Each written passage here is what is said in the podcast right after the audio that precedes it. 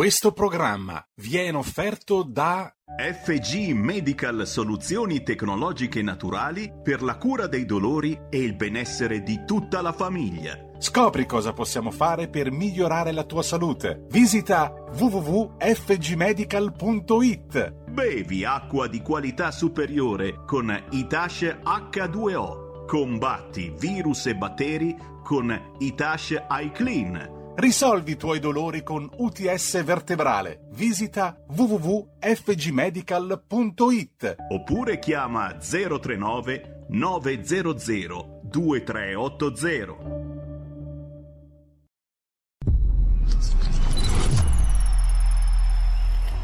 Va ora in onda Zoom, 90 minuti in mezzo ai fatti. Conduce Antonino Danna. E diamo subito la linea ad Antonino Danna.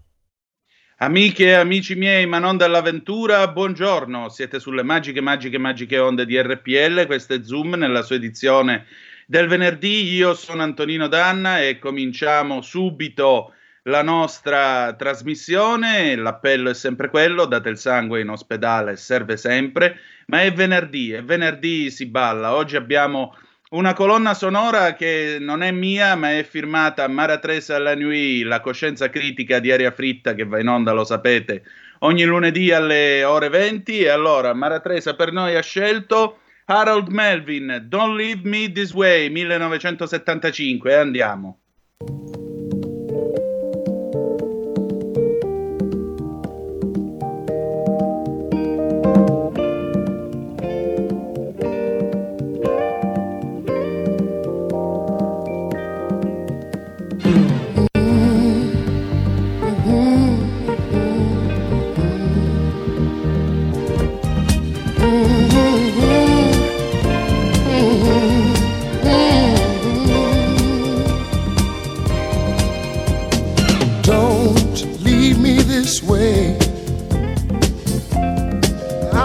Survive, can't stay alive without your love. Don't leave me this way. No, I can't exist.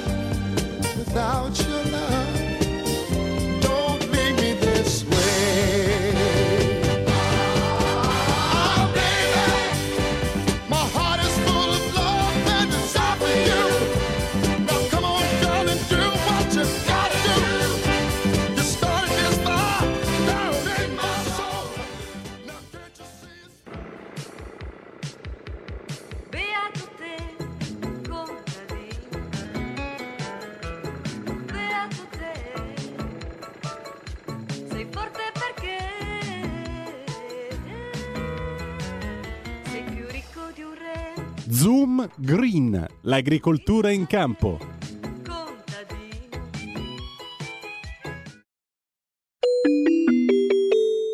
Qui Parlamento. Eh, MP Savonarola, MP Savonarola, rispondete cambio. Sì, qui MP Savonarola, MP Savonarola. RPL vi ricevo forte, forte, forte, chiaro. Cambio. Volante 1, volante 2, no, quello era un altro programma. Allora, benvenuto Lorenzo Viviani, cominciamo Zoom Green. Permettetemi di salutare anche eh, in plancia regia delle nostre magiche onde il nostro eh, Giulio Cesare Carnelli, grande condottiero, e Federico il Meneghino Volante che avete ascoltato all'inizio della trasmissione. Lorenzo, allora, iniziamo subito anche perché tra poco avremo un ospite che andremo a presentare ai nostri mh, ai nostri ascoltatori, Davide Vernocchi, coordinatore ortofrutta Alleanza Cooperative, eh, perché c'è il problema delle gelate che ha causato i danni ai produttori, ma c'è anche un inghippo, un pasticcio a livello politico, o mi sbaglio? Sì, diciamo che intanto saluto te, saluto tutti i radioascoltatori e in regia naturalmente. E, sì, un tipo politico, stiamo cercando di studiare dalla bozza che abbiamo visto del Sosteni bis, bene l'intervento per, il, per il, la parte diciamo dei lavoratori agricoli e della pesca, a cui viene destinato un tantum di 800-950 euro addirittura per i pescatori autonomi, però c'è ben poco, fatemi dire, sul discorso gelate. E questo è un gravissimo problema Antonino perché eh, va bene una tantum perché lungi da me dire che eh, voglio togliere ai lavoratori, comunque ai pescatori, agli agricoltori, però diciamo che tanti hanno ad esempio lavorato e hanno avuto tutte le mensilità, mentre il grave problema in questo momento è, è la parte produttiva, l'imprenditore che ha visto spazzare via le proprie produzioni, quindi diciamo un intervento eh, sacrosanto quello del, del, del, di dare un ristoro ai lavoratori agricoli, ma dobbiamo pensare che senza quelle aziende che questo momento con le gelate hanno perso realmente eh, tanto, hanno perso una parte economica veramente rilevante, ecco poi il lavoro non si può garantire. Quindi noi siamo sempre meno per la sussistenza e più per eh, la, la, spinta a livello produttivo, perché attraverso le imprese si dà lavoro e non con i redditi, con eh, le casse integrazioni. Giusto quando c'è un momento di, di, di, di crisi, da un ristoro ai nostri lavoratori, un sostegno, ma ricordiamoci sempre che le aziende vanno sostenute dal punto di vista produttivo. Sul tema delle gelate ne abbiamo parlato tanto di come sia importante la parte assicurativa, cioè dobbiamo andare verso una stabilizzazione, dato che abbiamo visto che ormai è un evento che calamitoso che ci vede eh, protagonisti a livello delle nostre produzioni purtroppo in maniera eh, drammatica tutti gli anni, quindi dobbiamo cercare di dare un meccanismo stabile di ristoro ai nostri agricoltori. Ecco appunto, eh, io grazie ad Alina, la nostra spacciatrice di rassegne stampa, vi segnalo su quello che Lorenzo ha appena detto due cose. La Gazzetta di Mantova di ieri slitta la raccolta dei pomodori, colpa del maltempo, del maltempo di aprile, la maturazione va a rilento, la campagna inizierà con due settimane di ritardo, ma i produttori, beati loro, sono ottimisti, si può ancora recuperare, la domanda è vivace.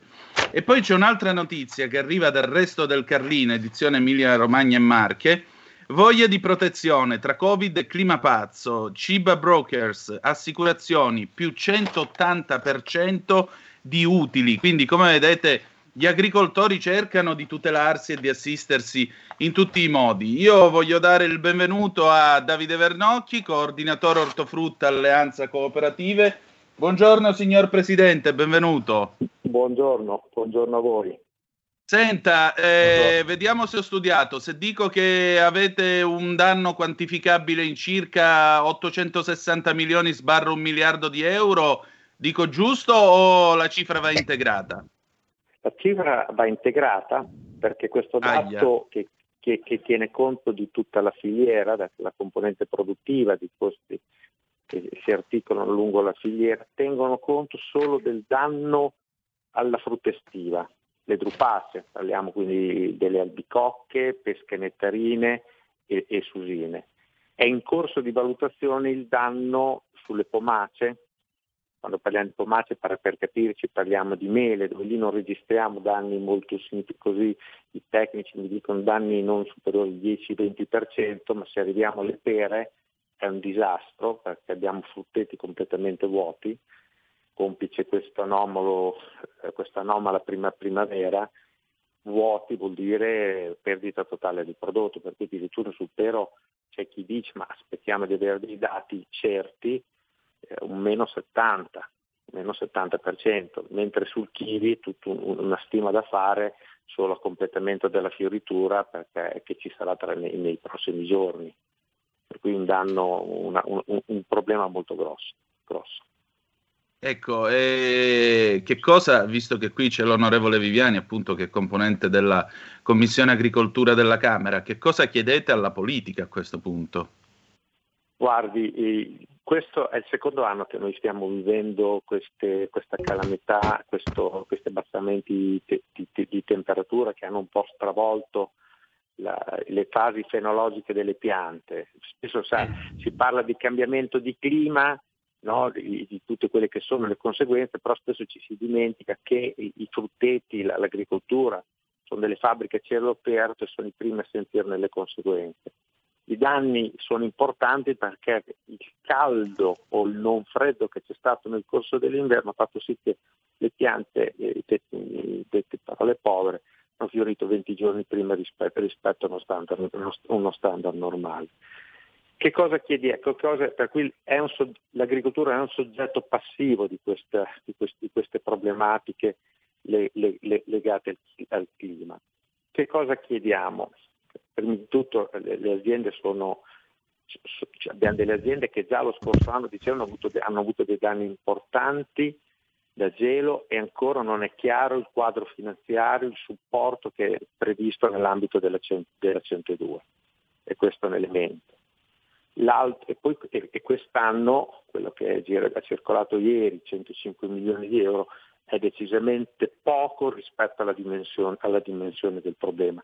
Ma questo è un problema contingente che va affrontato in tempi rapidi, perché le aziende, quando parliamo di ortofrutto, parliamo di investimenti, di investimenti vuol dire costi di produzione, che comunque l'agricoltore sostiene normalmente che si avvicinano, oscillano dai 10-15 mila euro il non raccogliere nulla significa che l'azienda è, se non c'è un intervento immediato, è in, def- è in default. Sono molto preoccupato sui sistemi, sui modelli assicurativi attuali. Dubito che il prossimo anno troviamo, si riescano a trovare compagnie disponibili ad, ad assicurare dei costi accettabili il, da, il danno da gelo. Bisogna lavorare intensamente, intensamente su quelli che sono metodi di difesa attiva che ci proteggono da questi eventi e che salvaguardano tutta la filiera.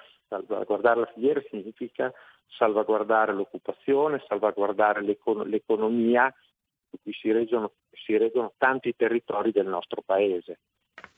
Assolutamente d'accordo con il Presidente Vernocchi, scusami Anto se mi... Vai, vai, infatti volevo cederti la parola.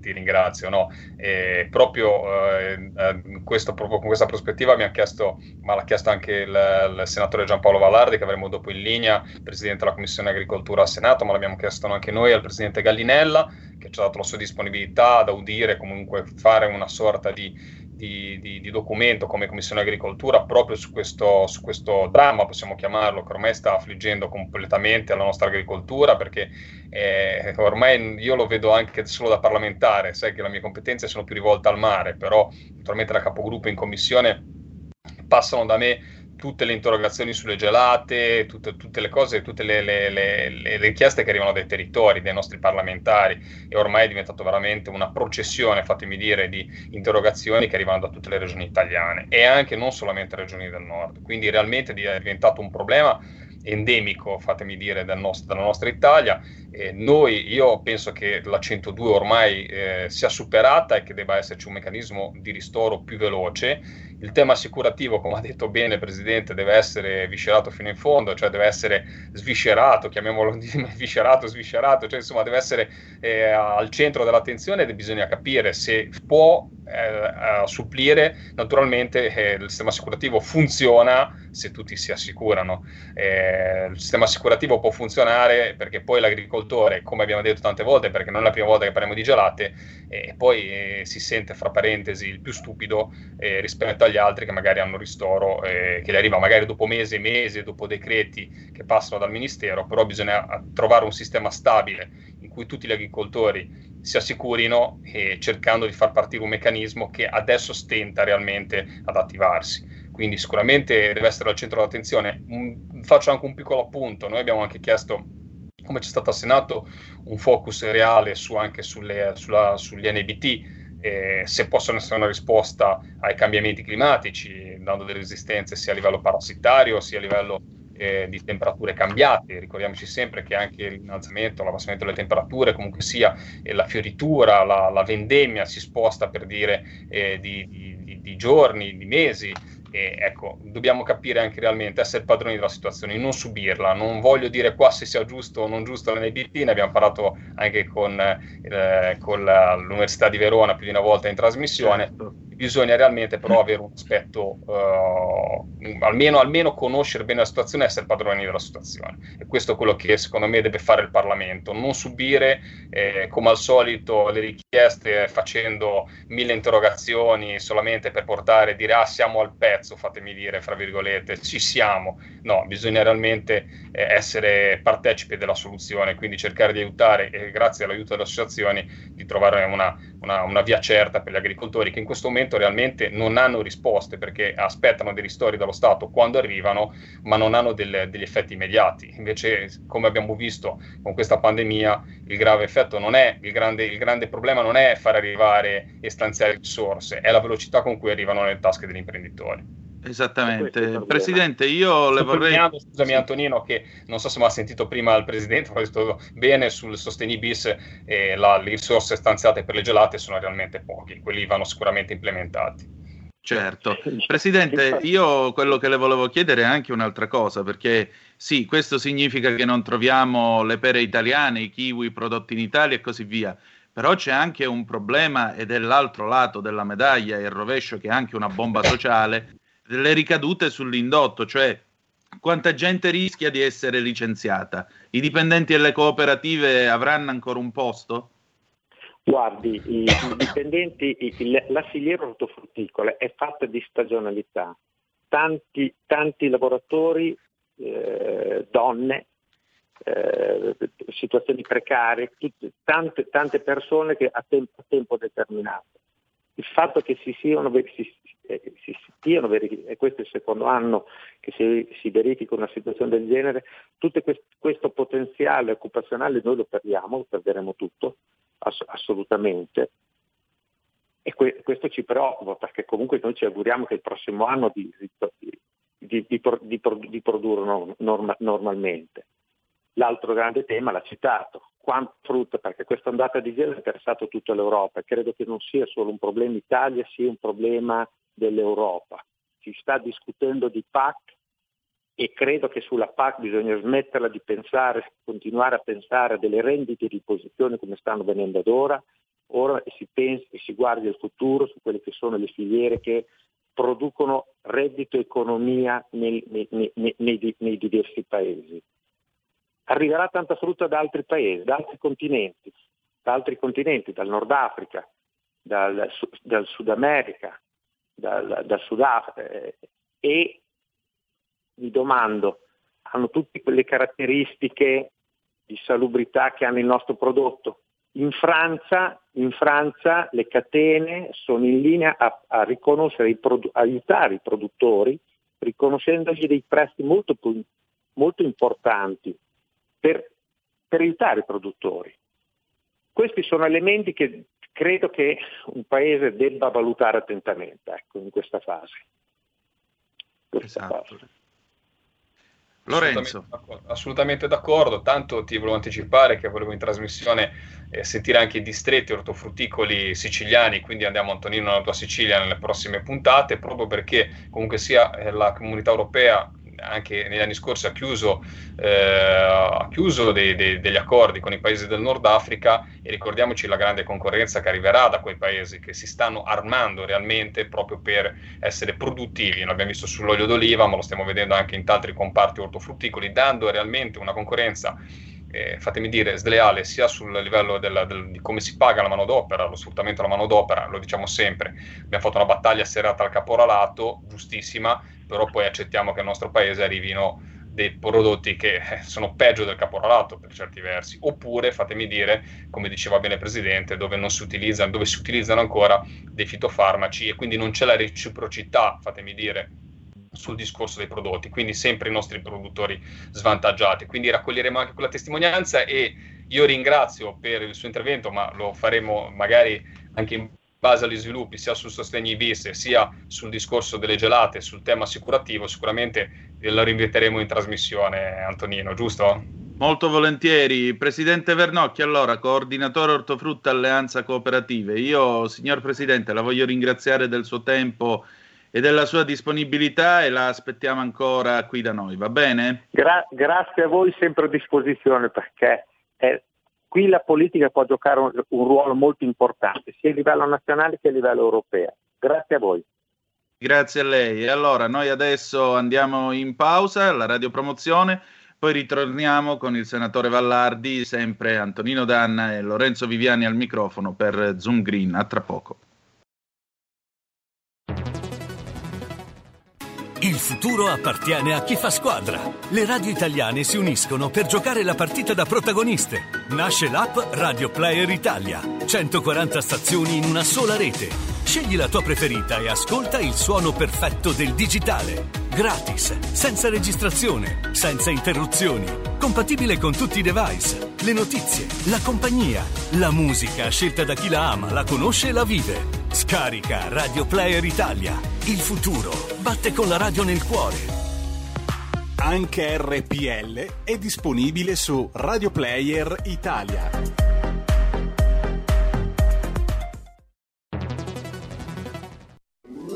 Stai ascoltando RPL. La tua voce libera, senza filtri né censura. La tua radio.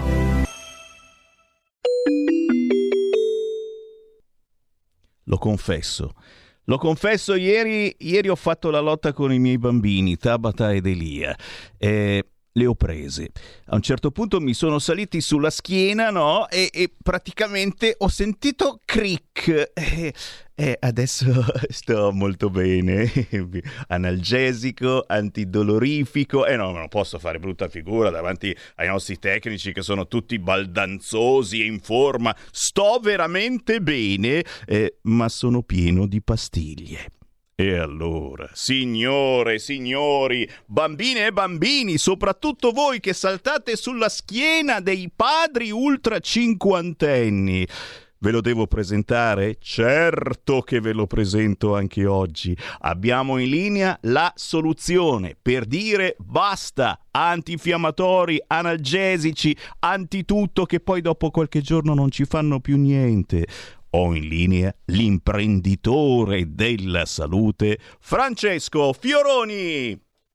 Buongiorno, buongiorno Sammy. Mi sembra di essere tornato indietro di quanto? 15 anni?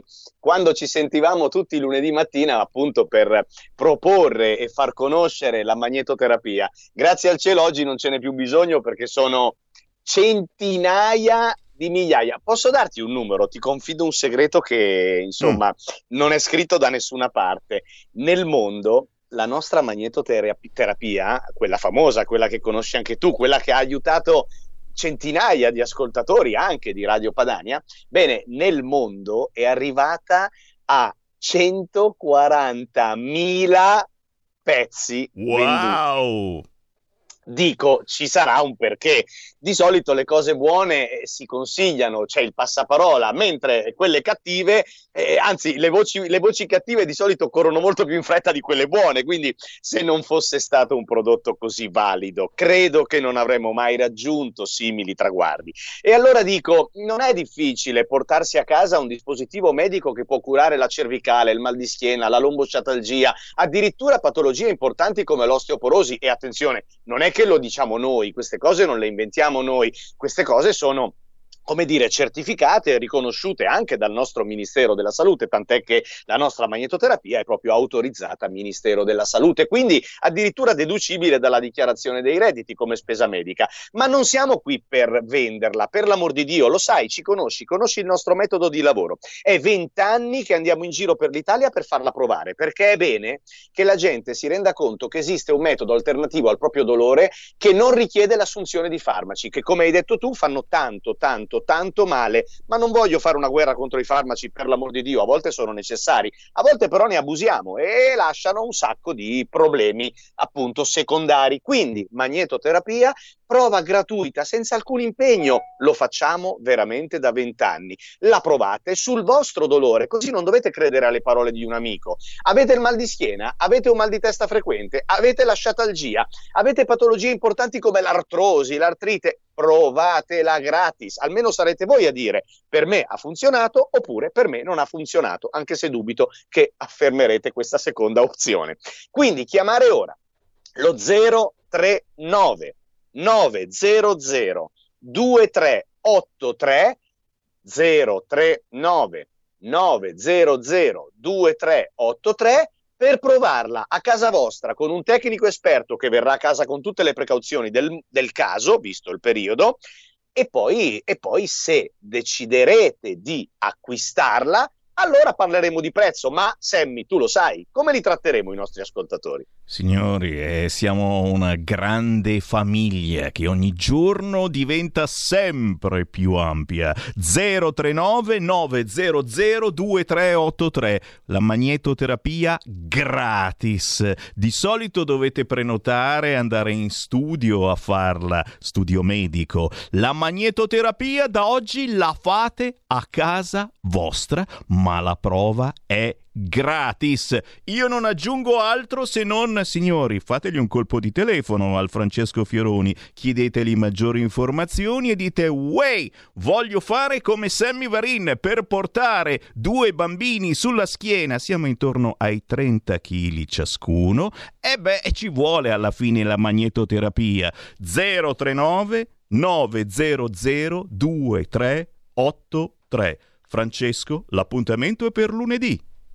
Perfetto, ricordo solo che se chiamano ora c'è il super sconto del 30% anche sulla magnetoterapia nel caso decidessero l'acquisto e la sanificazione con Itasha Clean gratuita della casa a tutti coloro che ci faranno entrare. A presto! FG Medical, ciao! Un mondo oltre l'immaginazione. Un viaggio oltre ogni confine. Comincia l'avventura. Hai solo un'ora. Con Vincent. Movie Time. Ogni sabato dalle ore 16. La prossima volta che vai in vacanza, sia così gentile da farci sapere dove va. Se ti dicessi dove vado, non sarebbe una vacanza.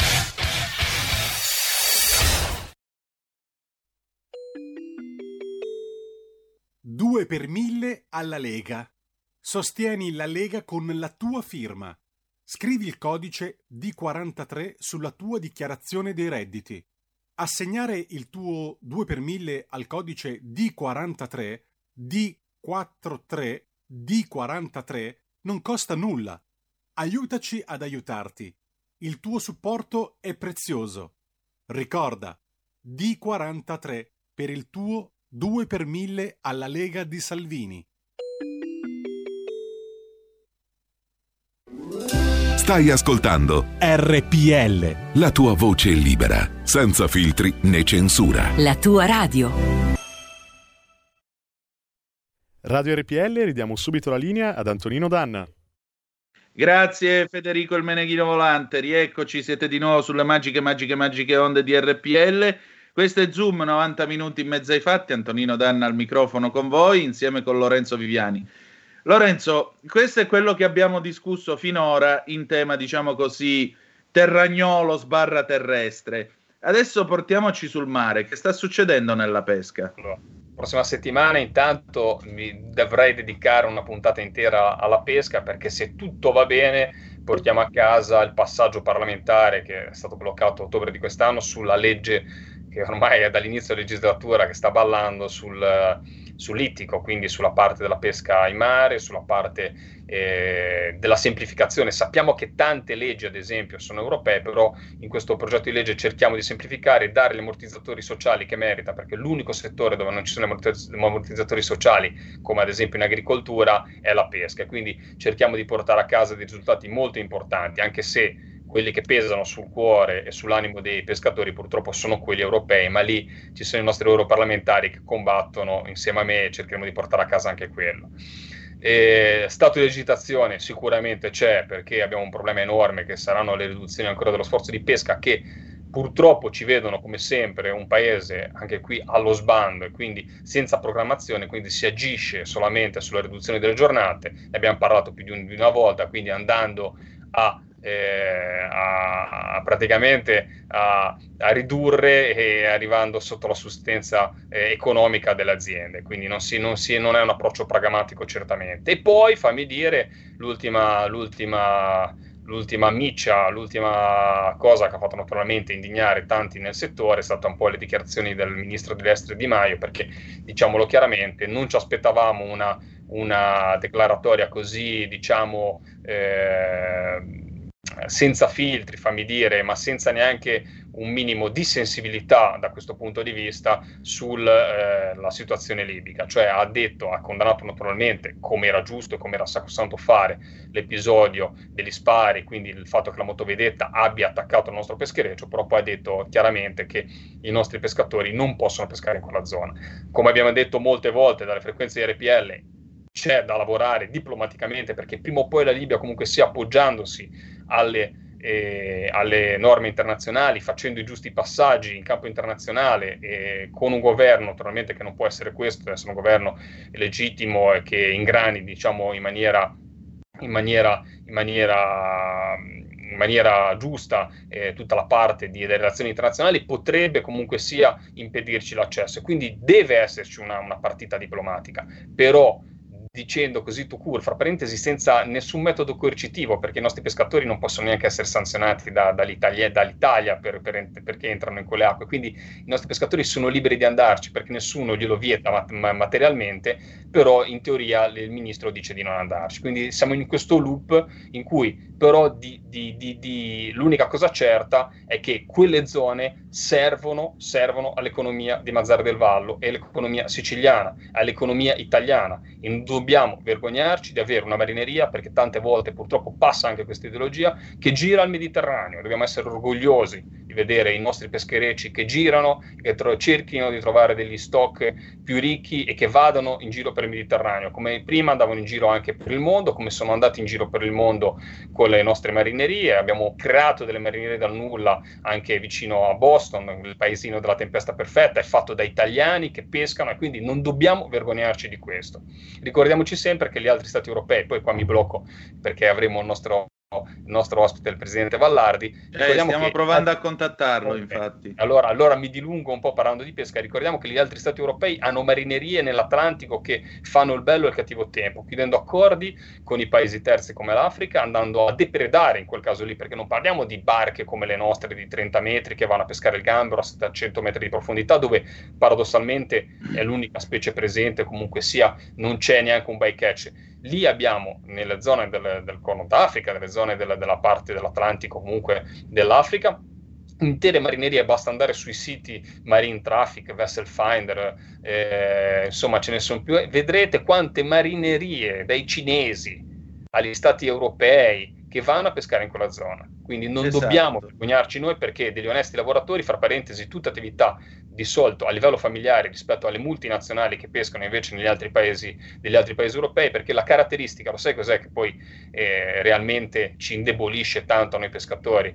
Che l'altra, l'altra controparte eh, che muove gli interessi europei sono le multinazionali della grande pesca, grandissima pesca. La nostra pesca, che è una grande pesca dal punto di vista di tradizioni e tecnologica, è mossa in realmente invece da famiglie, anche famiglie di armatori che hanno 3-4 esatto. barchi, ma da famiglie persone che portano ricchezza al proprio territorio, che non hanno delocalizzato niente e che vivono sul loro territorio. Ecco perché è il valore aggiunto della nostra pesca, che è endemica della nostra nazione e che dobbiamo mantenere.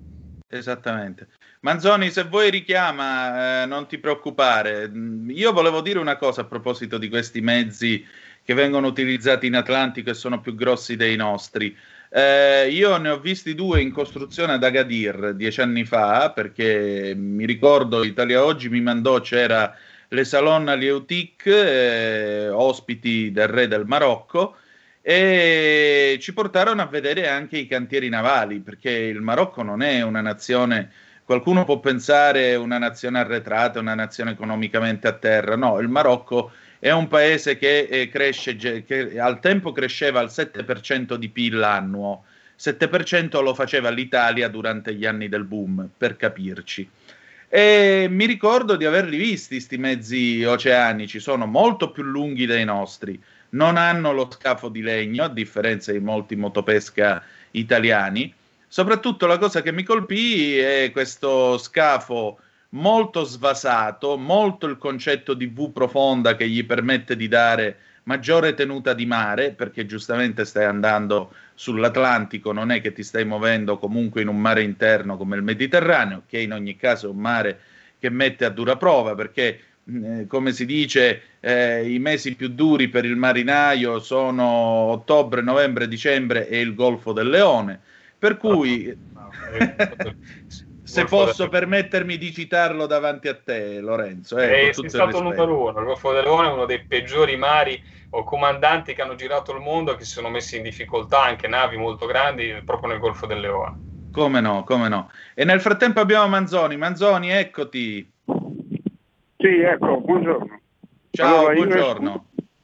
Esco un attimo fuori tema, ma siccome c'è un onorevole volevo sottoporgli un problema. Qui alle Canarie stanno, chi- stanno chiudendo il consolato, per cui eh, sono isole con circa 5 milioni di abitanti, di cui qualche migliaio sono italiani. Per cui per rifare una carta di identità molto semplice devi andare fino a Madrid, che sono 4 ore di volo. Ci sono vecchietti in carrozzina che dovrebbero andare fino a Madrid per fare la carta di identità. Poi mettici il costo dell'aereo, mettici almeno una notte di soggiorno e mettici il viaggio di ritorno. Non è possibile ripristinare un altro console onorario se questo non vi stava bene, perché mi sembra una cosa molto Eh, se avessi- Manzoni, ti dico Questa- subito, se avessi questa- aspettato no, 10 questa- minuti la, la- ti avrebbe risposto magari Formentini che sicuramente è molto più preparato di me sugli esteri, però mi prendo all'ambasciata proprio perché tanto rimaniamo in tema Ecco, diplomatico. Gira- mi gira- prendo girala la, a chi di la tua osservazione e ti faccio avere una risposta, eh, magari lasci il mio numero Manzoni, eh, lasciate quelli della redazione oppure tramite la redazione come preferite, ti faccio avere una risposta nel più breve tempo possibile su questo. Va bene? Lorenzo, allora, eh, noi siamo arrivati alla fine del nostro spazio. Niente Direi- Vallardi, allora, niente Vallardi. No. Allora, riprenderemo il tema delle api. Fammi dire solo una battuta. Ieri è stata la giornata eh, sulle api nazionale, ora non so se nazionale o internazionale, mi prendi in castagna, eh, però insomma è una giornata molto importante per ricordarci e qua devo dire la verità c'è stato un impegno sia del senatore Vallardi, presidente della Commissione Agricoltura al Senato, sia della nostra grande Martina Loss eh, su questo tema. Dobbiamo ricordarci dell'importanza, dell'importanza di questo insetto impollinatore, non solamente dal punto di vista produttivo, perché ci porta un prodotto di estrema qualità e dobbiamo difenderlo, il nostro miele dai mieli cinesi, di sintesi altre cose, eh, fatemi dire, spregevoli e disgustose, ma solamente, dobbiamo anche proteggerlo dal punto di vista ambientale perché è fondamentale naturalmente per l'impollinazione e quindi per la vita sulla Terra semplicemente. Quindi insomma una grande giornata ieri, ma che deve essere un monito per il lavoro anche politico e di tutti i giorni in campo agricolo. Molto bene. Lorenzo, allora, grazie del tuo tempo ancora una volta e niente, noi ci ritroviamo venerdì prossimo, faremo una puntata eh, molto speciale, ma non vi anticipiamo ancora il contenuto, sarà comunque una puntata di quelle che vi intripperà non poche, non poco, perché noi qui Grazie, non si- grazie ad RPL, ciao a tutti. Grazie a te, allora, Savonarola, passo e chiudo. Passo e chiudo RPL, alla prossima. prossima Alla prossima, grazie. Ciao. E allora ringraziamo l'onorevole Lorenzo Viviani e adesso, signore e signori, diplomaticamente con Paolo Formentini. Subito dopo la sigla ascolterete il suo recente intervento alla Camera sulla situazione nel Mediterraneo. Parlerà sia eh, della Libia che naturalmente di Israele e Palestina. Sapete che questa notte alle 2 ora italiana è entrato in vigore il cessate il fuoco. A tra poco, sigla e poi video. Qui Parlamento.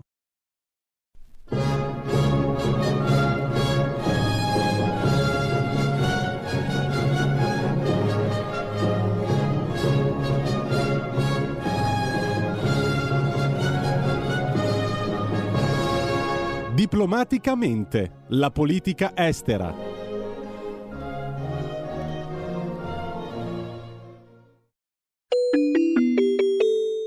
Qui Parlamento. Il deputato Formentini ne ha facoltà, prego. Grazie mille Presidente. Io ho ascoltato con attenzione la duplice informativa del Ministro Di Maio sulla Libia, sul Mediterraneo e soprattutto su quello che sta succedendo tra Israele ed Hamas. Non voglio dire tra Israele e Palestina perché quello che sta succedendo in Israele è una colpa di Hamas.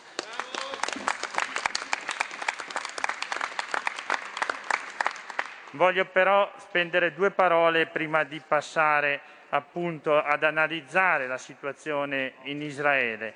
Due parole per i nostri pescatori, per quella risorsa che è il gambero rosso, che è la risorsa primaria della marineria di Mazzara del Vallo.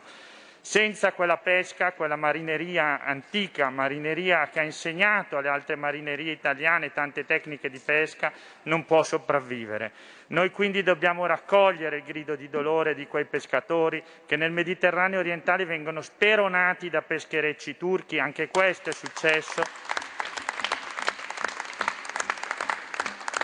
Ricordare la tragedia, come giustamente ha fatto, di quei 108 giorni di prigionia per 18 pescatori. Abbiamo vissuto tutti noi parlamentari la tragedia di quelle donne, di quelle madri, di quelle mogli, di quelle sorelle che accampate qua fuori in piazza Montecitorio chiedevano semplicemente di poter rivedere i propri cari.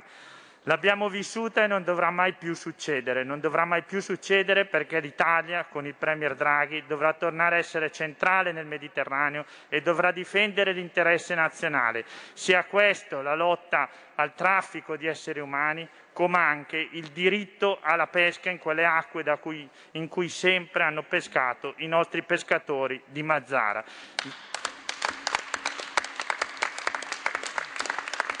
Capiamo che non sia facile, non vogliamo gettarle addosso una responsabilità davvero così, in senso solo retorico. E allora però diciamo facciamo in fretta, la stagione di pesca al gambero rosso è in corso, non possiamo con il mero assistenzialismo garantire la sopravvivenza di una marineria storica. Salutiamo con favore il governo di unità nazionale in Libia, come anche le ottime iniziative di apertura a Bengasi del consolato, del consolato onorario a Seba. Seba, lo ricordiamo, è un'oasi, un'oasi dalla quale transitano proprio quei traffici che poi si riversano sul Mediterraneo. Allora centrale è la difesa di quelle frontiere del sud della Libia che sono strategiche per i due popoli, per il popolo libico e per il popolo italiano. Aiutiamo la Libia, aiutiamo l'Italia e torniamo protagonisti nel Mediterraneo. Questo però possiamo farlo solo se saremo chiari, molto chiari. Ci sono due attori che turbano la posizione del nostro Paese nell'area. Questi due attori hanno un nome, uno è l'Iran e uno è la Turchia. Non possiamo trascurare né uno né l'altro. Abbiamo detto della Libia, di quella linea tracciata diagonalmente a dichiarare una zona economica esclusiva assai fantasiosa che dalle coste libiche arriva alla Turchia, toccando appunto quelle acque territoriali più volte violate dalla Turchia stessa al largo di Cipro. Ricordiamo il caso dell'Ayavuz, ricordiamo le proteste così tanto formali dell'Unione Europea. Noi non possiamo farci calpestare dall'assertività di uno Stato come la Turchia che lede i nostri interessi nazionali, li lede in Libia e in Libia ha importato dei jihadisti che ancora sono lì e prima riusciamo a far uscire ogni mercenario dalla Libia, prima potremo garantire un futuro di pace a quel popolo. Ed ora Israele, la Palestina, Israele sotto attacco di un'organizzazione terroristica, Hamas, più di 3.000 razzi lanciati. Israele che rivendica con forza il proprio ruolo di democrazia, unica democrazia in quell'area. Abbiamo apprezzato l'appoggio dato ad Israele non solo per quanto riguarda il diritto ad esistere, ma anche per quanto riguarda il diritto a difendersi. È sacrosanto e non nascondiamoci dietro la retorica della spirale di violenza o dei due stati, ma intesi in senso così ampio fantasioso. Due stati ci possono essere se c'è una leadership palestinese, cosa che al momento non sembra esserci. Sembra esserci un movimento terroristico come Hamas che continua a fare adetti, arruolamenti e continua a indebolire le parti più avanzate di quella leadership. Questa è la situazione. E allora Hamas ha un obiettivo, un obiettivo forte di questi attacchi, che è quello di minare alle basi gli accordi di Abramo, da lei citati, signor Ministro. Quegli accordi costituiscono l'alba di un nuovo Medio Oriente, l'alba di un nuovo Medio Oriente che è un'opportunità che proprio la leadership palestinese deve saper cogliere. Non si costruisce un futuro per il Medio Oriente con i razzi sparati da Gaza, razzi che tra l'altro in molti casi a centinaia sono ricaduti per difetti di fabbricazione proprio su quella striscia, uccidendo popolazione civile. E questo andrà studiato quanta popolazione è stata uccisa proprio da razzi sparati da palestinesi stessi. E ancora abbiamo sentito che secondo lei Gerusalemme è la capitale di due popoli, di due stati. Bene, per noi della Lega Gerusalemme è la capitale dello Stato di Israele.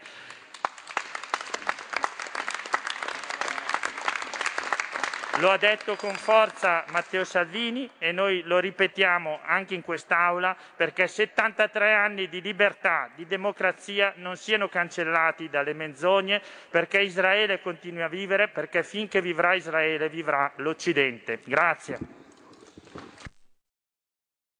E abbiamo sentito l'intervento dell'onorevole Paolo Formentini, ridiamo subito la linea ad Antonino Danna. Grazie, grazie Federico. La democrazia e il futuro della Palestina non si costruiscono tirando i razzi. Saluto Paolo Formentini, vicepresidente della Commissione Affari Esteri della Camera. Ciao Paolo, buongiorno. Buongiorno a voi. Mi pare che le idee siano abbastanza chiare e credo condivisibili. Forse sarebbe ora di abbandonare il terrorismo di Hamas, sarebbe ora di eh, costruire un futuro di pace e di progresso per tutto il popolo palestinese in quel di Gaza. Eh, e, e, naturalmente questo porta a tutta una serie di domande, visto che tra l'altro stanotte alle due, ora italiana, è entrato in vigore il cessate il fuoco tra appunto lo Stato di Israele e Hamas. Eh, Paolo, che sviluppi prevedi in questa situazione? Ma l'ho detto proprio nell'intervento che avete trasmesso, eh, l'unico eh, possibile sviluppo credibile e concreto è offerto eh, dal fatto che la leadership palestinese riesca a capire l'enorme opportunità offerta dagli accordi di Abramo. Gli accordi di Abramo, lo ricordiamo agli ascoltatori, sono stati accordi fortemente voluti dagli Stati Uniti con Donald Trump e sottoscritti dagli Emirati Arabi Uniti, dal Bahrain, dal Sudan e poi qualcosa di simile è stato concluso anche con il Marocco. Ecco, questi accordi sono rivoluzionari perché portano al riconoscimento dello Stato di Israele da parte di Stati arabi, portano alla normalizzazione dei rapporti diplomatici e soprattutto costruiscono un percorso di pace basato sullo scambio economico e tecnologico, quindi su basi totalmente innovative. Ed è proprio sul futuro di pace che porti prosperità, benessere a quelle terre martoriate che si deve lavorare. Ma per lavorare a un futuro di pace non si può parlare con un'organizzazione terroristica come Hamas quindi deve farsi sentire quella parte della società civile, della leadership palestinese che ancora crede nella pace e che non vuole la distruzione dello Stato di Israele, perché il credo di Hamas non è quello di trattare per una pace, ma è quello di distruggere Israele, uno Stato di cui non accetta l'esistenza, esattamente come per Hezbollah, esattamente come per tutta la jihad. Ecco, con queste organizzazioni ovviamente non si può arrivare alla pace, se non c'è riconoscimento di Israele non ci sono nemmeno le basi per la creazione dei famosi due Stati. E allora il lavoro deve essere intenso, deve essere un lavoro anche culturale, perché è vero, sono morti tanti innocenti, sono morti dei bambini, delle madri, e questo noi non possiamo scordarlo, sono morti da entrambe le parti, però, però sono morti per colpa di un'organizzazione terroristica che attacca uno Stato democratico che ha il legittimo diritto di difendersi e lo ha perché davvero è l'unico esempio di democrazia in tutta quell'area. Quindi non facciamoci ingannare da quella sinistra finto buonista che ci dice guarda queste immagini dei bambini che sono morti. Sì, sono morti per colpa di Hamas che attacca una democrazia, di Hamas che li usa come scudi umani per bloccare la distruzione dei tunnel utilizzati eh, come base, come postazione di ricovero lancio dei missili da parte appunto di Hamas. Ecco, Hamas non può essere l'interlocutore per la pace. Paolo, io ti chiedo 90 secondi di pausa, dopodiché torniamo e ti voglio porre una domanda su questo. Grazie, a tra poco. Stai ascoltando RPL. la tua voce libera, senza filtri né censura. La tua radio.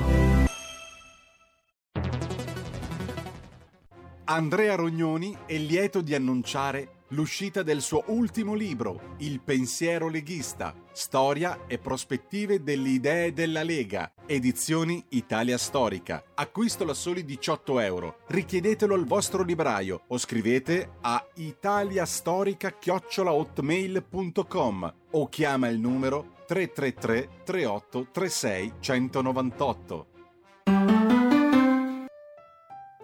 Cosa sarebbe la vita senza un buon vino? Le tenute Conte della Piera hanno selezionato per noi i migliori vini dalle splendide terre dell'Oltrepo pavese. Assaggiateli, non potrete più farne a meno. E se volete essere aiutati nella scelta o semplicemente saperne di più, il titolare in persona vi risponderà al numero 02 82 19 6969 oppure ordinate direttamente dal sito tenutecontedellapiera.com. Per tutti quelli che chiamano le tenute Conte della Piera regalerà un simpatico gadget 02 82 19 6969 tenutecontedellapiera.com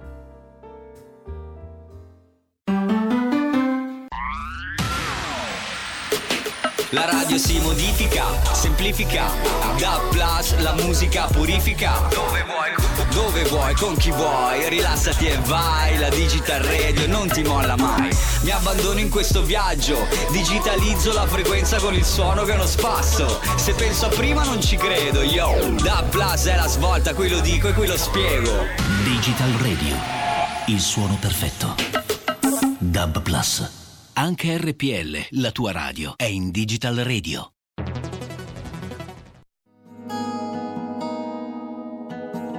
Lingue e dialetti cambia giorno e cambia orario. Giovanni Polli vi aspetta tutti i venerdì dalle ore 19.30. Solo su RPL, la tua radio. Ascoltate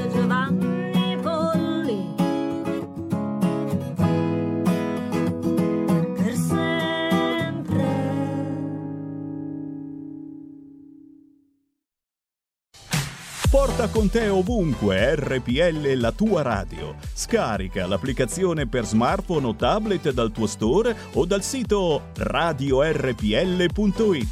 Cosa aspetti?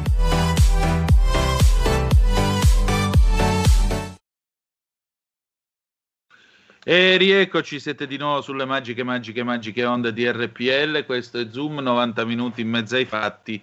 Antonino Danna e Paolo Formentini al microfono. Mm, Paolo, senti, ma in tutto questo, Abu Mazen che fa?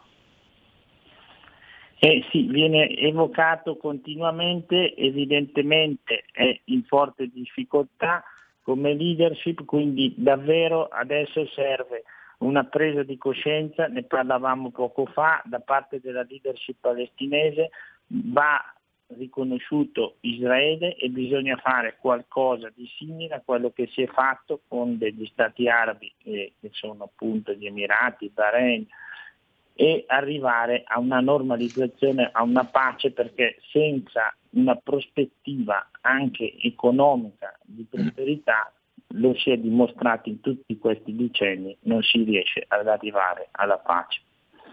Certamente. Senti, ma tu nel tuo intervento hai evocato i due convitati di pietra di tutta questa vicenda. Da un lato eh, l'amico di Ankara Erdogan e dall'altro lato gli amici di Teheran. Eh, secondo te Israele comunque metterà in atto qualche azione contro Teheran o contro Ankara? Ma eh, quello che noi abbiamo osservato negli ultimi mesi è uh, appunto un'attività da parte iraniana che è venuta allo scoperto perché tanti dei razzi lanciati da Hamas sono di fabbricazione iraniana. Questo ovviamente non è stato detto dai nostri media, però così è e pare anche che ci sia stato un costante supporto. E non era così in passato, ma oggi è così. C'è stato un espansionismo dell'Iran in tutto il Medio Oriente, pensiamo alla crescita di Hezbollah in Libano e quindi questo attivismo però non deve portare poi al solo eh, fatto che eh, il ministro degli esteri riceva il ministro degli esteri iraniano Zarif proprio mentre dalla striscia di Gaza quegli stessi razzi iraniani vengono sparati su una democrazia, su popolazione civile in Israele, perché si parla sempre dei civili a Gaza, ma non si parla mai dei civili israeliani. Sono stati sventrati interi palazzi in Israele, questo è successo.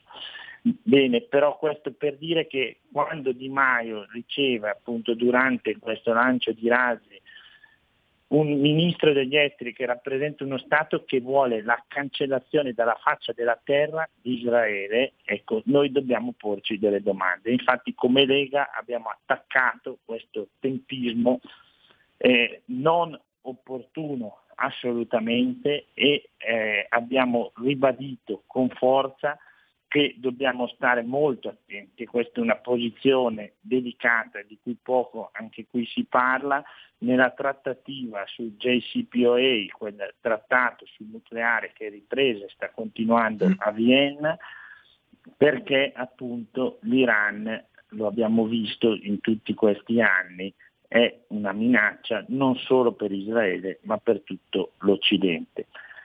Erdogan invece eh, si è speso anche lui per la leadership appunto di queste organizzazioni terroristiche palestinesi perché e anche qui abbiamo attaccato con comunicati, interrogazioni, ha concesso a 13 operativi di Hamas passaporto turco. Ecco, questi sono i segnali che noi raccogliamo, dati, non chiacchiere, e che davvero ci allarmano come abbiamo già detto in questa trasmissione tante volte, la Turchia deve decidere da che parte stare, se stare con l'Occidente, stare invece eh, con questi terroristi, magari con la Cina, magari con la Russia, quindi qual è la collocazione oggi geopolitica della Turchia? Questa è la grande domanda. Esattamente. Esattamente, l'altra grande domanda è fino a che punto una nazione come la Turchia eh, può recuperare il senso di democrazia e di laicità, perché eh, quello che a me sembra, mi permetto di fare questa osservazione, è che la Turchia negli ultimi 15 anni di erdoganismo abbia subito una sorta di mutazione genetica e si è andati a smontare tutte le istituzioni, tutto il senso di quello che era stato anche il sogno di Atatürk, eh, di una Turchia laica e moderna, eh, per passare sempre più al recupero del, eh, del, dell'impero ottomano, al recupero del, della potenza, dell'idea di potenza mediterranea e così via, insieme a un islamismo che molto spesso ha questa contiguità con veri e propri gruppi terroristici e questo è molto preoccupante, mi pare. Sì, è molto preoccupante perché eh, c'è tutta la società laica turca sotto scacco, sotto attacco, oserei dire, abbiamo visto i, i giornalisti incarcerati, Anche su questo in Commissione Esteri abbiamo approvato delle risoluzioni per denunciare la situazione dei diritti umani e civili in Turchia. Davvero noi speriamo che non ci sia, come purtroppo sta succedendo, che non continui quantomeno un'evoluzione autoritaria in quello Stato che era sicuramente molto più laico decenni fa. E, e questo porrebbe un problema geopolitico enorme al nostro Paese perché in tutto il Mediterraneo orientale, ma non solo, si sovrappongono eh, gli interessi geostrategici e nazionali di Turchia e Italia. Pensiamo per esempio, appunto, ho citato un nuovo caso, il caso di eh, pescherecci della marineria di Mazara speronati da pescherecci esatto. turchi. Questa è la punta dell'iceberg di una contesa per le risorse in atto in quell'area. Ecco, questo sta succedendo, eh, c'è sempre più scarsità di pesce nel Mediterraneo e quindi si incrementa questa eh, aggressività di chi vuole controllare delle risorse. Lo stesso succede in campo energetico, lo abbiamo visto nelle acque a largo di Cipro, acque territoriali dell'Unione Europea che sono state più volte violate per prospezioni da parte di navi turche. E eh, lo abbiamo visto ancora quando è stata tracciata questa fantasiosa linea che eh, divide in diagonale l'intero bacino del Mediterraneo orientale proclamando la zona economica esclusiva libico-turco, turco-libica che dir si voglia. Ecco, questi sono i principali motivi di contrasto, di eh, così, conflittualità tra i due paesi per quanto riguarda il mare, ma ovviamente si tocca l'acme in Libia dove l'Italia si è sempre spesa per aiutare il popolo libico, per aiutarlo a costruire un percorso di democrazia e di unità nazionale e dove invece abbiamo visto l'intervento armato della Turchia, anche con mercenari, anche con jihadisti, che sono ancora presenti sul suolo libico e che assieme a mercenari di altri paesi devono assolutamente lasciare il paese perché se no non potrà trovare pace. Esattamente. Paolo, grazie di essere stato con noi. Noi ci ritroviamo venerdì prossimo allora per fare il punto della situazione ancora una volta sulla diplomazia e l'attività estera del nostro paese. Va bene? Grazie, a presto. Grazie a te. E adesso, ladies and gentlemen, ringraziando ancora una volta l'onorevole Paolo Formentini, vicepresidente della Commissione Affari Esteri della Camera, Padova Calling. Qui Parlamento. Padova Calling con Ettore Toniato e l'Edicola 206. E allora eh, attendiamo di entrare in connessione con eh, Padova via Piero Bon, l'edicola 206 e il nostro Ettore Toniato per dare un'occhiata anche alla nostra bella Italia e vedere un pochettino che cosa sta succedendo da quelle parti in previsione di questo weekend. Che cosa farete questo weekend? Questo è interessante da sapere. Se volete restare con noi, domani alle nove e mezza c'è il garage dell'Alfista e parliamo del famoso cancello del portello, perché avremo gli amici del registro italiano Giulia che stanno cercando di fare il loro meglio, eh, anch'essi insieme all'immenso Gippo Salvetti, nome che i veri alfisti non pronunciano senza essere attraversati da un'ondata di rispetto e metus reverenzialis ehm, appunto loro hanno messo in salvo il cancello, ma naturalmente vi racconteremo poi l'evoluzione di quello che è accaduto. Vediamo se Ettore Toniato c'è, se è dei nostri oggi. Ettore, ci sei? Eh, per il momento non risponde ancora, Antonino. Va bene, condottiero, chiamalo, non c'è problema assolutamente. Eh, mi pare che sia stata una ehm, puntata abbastanza piena sia per quanto riguarda la parte dedicata all'agricoltura che Ettore, ora ci sei, che agli affari esteri. Comunque, Padova Calling, buongiorno Ettore. Buongiorno, buongiorno, buongiorno Antonino. Come stai? Tutto bene, grazie, assolutamente. Eh, giornata di sole, tutto a posto. Insomma, stamattina si sta parlando insomma, di questi crolli economici che ci sono, della volatilità delle, delle azioni. Avevo alcuni clienti che investono in borsa, stamattina si stava un po' parlando di, di questo crollo, di queste benedette, maledette criptovalute, insomma. Scusa, quanto E- manca una poltrona per due? Eh, mancano ancora 235 giorni. Ecco, No, grazie. Io No, vi sono devo- un fan di Eh. quel film, eh, ovviamente. Ecco appunto, a maggior ragione te lo stavo chiedendo. No, eh, le criptovalute, ecco, io ho l'impressione che questa rischi di trasformarsi in un'enorme truffa. Tu che ne pensi? Guarda, io penso che ultimamente l'economia già negli ultimi anni non è più un'economia legata alla produzione ed è abbastanza antieconomico se si pensa a questo. Infatti stamattina si stava pe- proprio parlando del fatto che eh, ci sono dei titoli che nel post-Covid sono rimbalzati in positivo in una maniera surreale e irrealistica Certo. che non, non segue assolutamente la produzione. Proprio stamattina ne parlavo con un industriale quotato eh, in borsa, ovviamente non posso dire chi- di chi si Vai. tratta, e mi diceva che comunque il suo titolo ha avuto delle- un- una, una risposta economica maggiore a quella, a quella che in cui in realtà, in realtà c'è.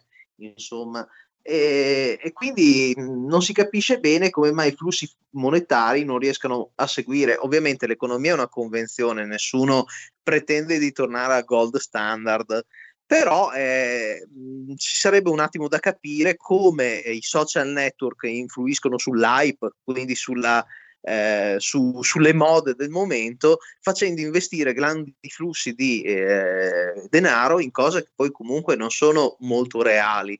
Eh, il crollo delle criptovalute che si è, avu- si è avuto in questi giorni dipende un po' da qualche tweet di Elon Musk, eh, come anche dal blocco delle, eh, delle- degli scambi in Cina, in quanto la Cina ha dichiarato che le criptovalute, non essendo una valuta reale, ehm, eh, hanno dei grossi dubbi che possano funzionare, oltre al fatto che il costo per l'estrazione non è ovviamente molto ecologico, dato che comunque influisce pesantemente sulla bolletta elettrica. Certo, esattamente, perché devono essere questi computer che devono elaborare ed estrarre appunto questa tutta devono minare, insomma, sì, devono forzare una- un algoritmo molto complesso con forza di, ovviamente di RAM eh, e di, di risorse, insomma, di questi computer che devono essere molto potenti per poter estrarre e minare questi criptovalute che non sono legate ovviamente a nessuno stato. Ricordiamoci che le criptovalute sono nate un po' eh, eh, tramite un virus informatico che bloccava i computer cre- chiedendo di acquistare un ransomware in pratica, chiedendo di acquistare dei- questi bitcoin per sbloccare i propri dati eh, eh, che erano stati criptati all'interno del computer. Quindi non è che il, il passato delle criptovalute sia proprio limpido. Esatto, diciamo anche che insomma spendere dei soldi in quella che è una vera e propria supercazzola a me non sembra, non sembra il caso, insomma io ho bisogno di toccarle le cose per, per sincerarmene, poi oh, per carità, se c'è qualcuno che si è arricchito con i bitcoin o le criptovalute, beata a lui, anche perché ora come sai esistono anche catene di negozi che accettano le criptovalute come pagamento, per cui contenti loro, contenti tutti, e voi ti dica. La problematica è anche proprio l'alta volatilità del valore della criptovaluta, Esatto. perché se si pensa che un mese fa un bitcoin equivaleva a 65.000 euro e oggi siamo sul, sui 39.990 eh, eh, dollari, chiedo scusa parlando sempre di dollari, da 60.000 a 39 capite che la volatilità è esagerata per essere una cosa che comunque non è legata assolutamente a niente. Comunque stamattina si stava parlando di questo, dato che c'è l'inserto di economia eh, sul, eh, un po' fuori giorno sul, eh, ah, sul, eh, sul giornale che appunto parla di questi crolli. Senti, che si fa questo weekend a Padova? Io tra questo poco... weekend Eh, ci godiamo un po', spero, il sole dopo un weekend di pioggia che avevo avuto il giorno scorso e la settimana scorsa cominciano il bel tempo, ci saranno chiaramente le, le solite eh, grigliate o i picnic all'aperto. e si spera di ri- ripartire tutti insieme ecco, per una... che una fai, bellissima- grigli? Ma no, eh, questa volta no, eh, ho- in realtà ho grigliato già due weekend fa, e quindi questa volta preferirei fare un picnic all'aperto, ci sono i fiori, le rose, insomma, eh, ovviamente anche dal punto di vista è una stagione stupenda, la primavera, tranne ovviamente chi soffre da- di raffreddore allergico, tipo il sottoscritto, però comunque insomma lo teniamo sotto controllo con, eh, con, eh, con i farmaci di nuova generazione, insomma, che, che esistono per... per cercare di tenere sotto controllo il raffreddore allergico. Questa è la cosa più importante. No, io invece adesso salto in sella alla Vespa, mi faccio una gitarella fino a Varese, mi vado a fare il richiamo del vaccino e così mi sono preso il mio biglietto d'uscita da Covidlandia. Quindi oggi facciamo una gitarella a due tempi, bruciando della sana miscela per poter eh, andare a compiere il nostro dovere verso la scienza. Che vuoi E dire? mi sembra giustissimo. Tu quando è che ti vaccini? Eh, io eh, in teoria dovrebbe essere aperta per la mia fascia d'età, quindi 30-40, dovrebbe essere aperta dalla prossima, dalla prossima settimana, insomma. E quindi appena sarà aperta la prenotazione, ovviamente mi prenoterò, insomma. All right, sir. Allora, Ettore, grazie come sempre. Io ti auguro un buon weekend, una Santa Domenica in grazia di Dio e ci ritroviamo lunedì, ok? Grazie, buona giornata, buona settimana a tutti. Grazie a te, un abbraccio. E adesso la potete ammirare attraverso radiorpl.it, la nostra pagina Facebook e infine il canale YouTube, bella come una diva del cinema anni 40. Ecco a voi l'affascinante Malika Zambelli. Buongiorno. Buongiorno, buongiorno a tutti. Ciao Antonino. Ben trovata. Malika, allora, che cosa c'è di bello oggi a Talk Stai Karma alle ore 12.05 dopo di noi? Allora, si parla di Kriya Yoga, che è una Mm. scienza molto antica, è una, è una mm, forma di yoga che racchiude tutte le forme di yoga. Quindi eh, è un argomento abbastanza complicato, devo dire, eh. Cioè, dovremmo entrare un po' nel dettaglio con eh, delle terminologie anche abbastanza accessibili perché è un po', un po', un po' ampio l'argomento. Abbiamo Davide Mahavir Riccio, che è un Kriyaban, quindi insegnante accreditato di Kriya Yoga. E appunto dicevo, il Kriya Yoga è una, una forma di yoga che è stata rive- rivelata nel 1800 dalla Irima Shaya, che è il guru del guru di Paramahansa Yogananda, di, chi- di cui io spesso parlo, e che in realtà è una scienza ancora più antica, che arriva da molto prima, ma che per molto tempo è rimasta segreta. Quindi, come tutte le forme di yoga, in realtà il fine ultimo del Kriya Yoga non è tanto quello di eh, curare il corpo, quindi di fare le asana e le posizioni, ma piuttosto è quella di ricongiungersi con l'infinito e quindi di raggiungere l'illuminazione. Diciamo che è una tecnica principalmente di respirazione quindi mh, che aiuta sicuramente anche a livello interiore, a livello psicologico e a riequilibrare il corpo sia a livello energetico che psicologico che mentale, quindi è molto completo. Tu lo pratichi? No, non lo pratico e mi piacerebbe iniziare, però diciamo che è una tecnica di yoga che non è, non è per tutti, secondo me. Cioè, devi avere già una base comunque di lavoro su se stesso, su te stesso, quindi di meditazioni, eh, un minimo di preparazione deve esserci, perché comunque è abbastanza impegnativo, poi bisogna praticarlo almeno un'ora al giorno, insomma, devi ricevere l'iniziazione da un Kriyaban, cioè non, non lo puoi imparare sui libri, ecco. E non, ce ne fatto sono molti ricordare- di insegnanti. Mi hai fatto ricordare una cosa, negli anni Ottanta c'è stato per un periodo, questo lo facevano se non sbaglio in Brasile, ma anche in Germania lo facevano, i gesuiti facevano una sorta di meditazione trascendentale cristiana. Mhm. Facevano una cosa così, però devo ricordarmi perché un amico mi aveva raccontato questo tipo di esercizi e se trovo qualcosa poi te la segnalo, te la passo che così perché è stato un Volentieri. esempio anche di sincretismo, poi Ratzinger che era allora il prefetto della congregazione per la dottrina della fede disse che non era cosa e questi esercizi vennero abbandonati da questo gruppo di gesuiti. Ora non ricordo se in Brasile o in Germania, comunque in uno di questi due paesi, se la memoria non mi inganna. Però Mm. sì, il concetto di, mh, eh, di controllo del proprio respiro, di controllo del proprio eh, del proprio sé è quello che alla fine può aiutare a meditare, a raggiungere una certa eh, pace dell'anima, diciamo così, serenità, questo sì, sicuramente.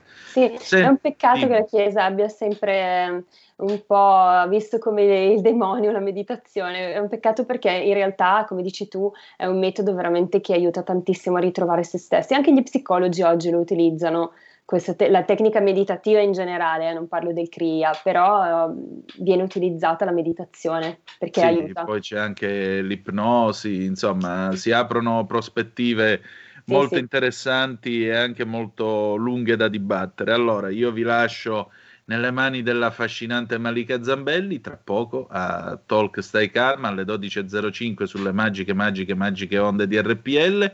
Noi chiudiamo qui la nostra trasmissione, dopo la sigla andrà in onda Luciano Ligabue, ci sei sempre stata del 2010 dall'album Arrivederci Mostro. Che dire di più? Noi, se volete, domani alle nove e mezza ci ritroviamo col garage dell'Alfista, se no lunedì alle 10.35 trattabili, come sempre, sulle magiche, magiche, magiche onde di RPL. Ci sarà Malika perché parleremo di automobili, dell'auto elettrica e non solo e quindi insomma vi promettiamo una puntata con qualche sorpresa. non che io me ne intenda molto, eh, però ci proviamo. Vabbè, eh, ci proviamo, eh, insomma qualche sorpresa e speriamo spunti di riflessione. Grazie di essere stati con noi e ricordate che the best is yet to come, il meglio deve ancora venire. Vi hanno parlato Malika Zambelli e Antonino Danna. Buongiorno. Avete ascoltato Zoom, 90 minuti in mezzo ai fatti.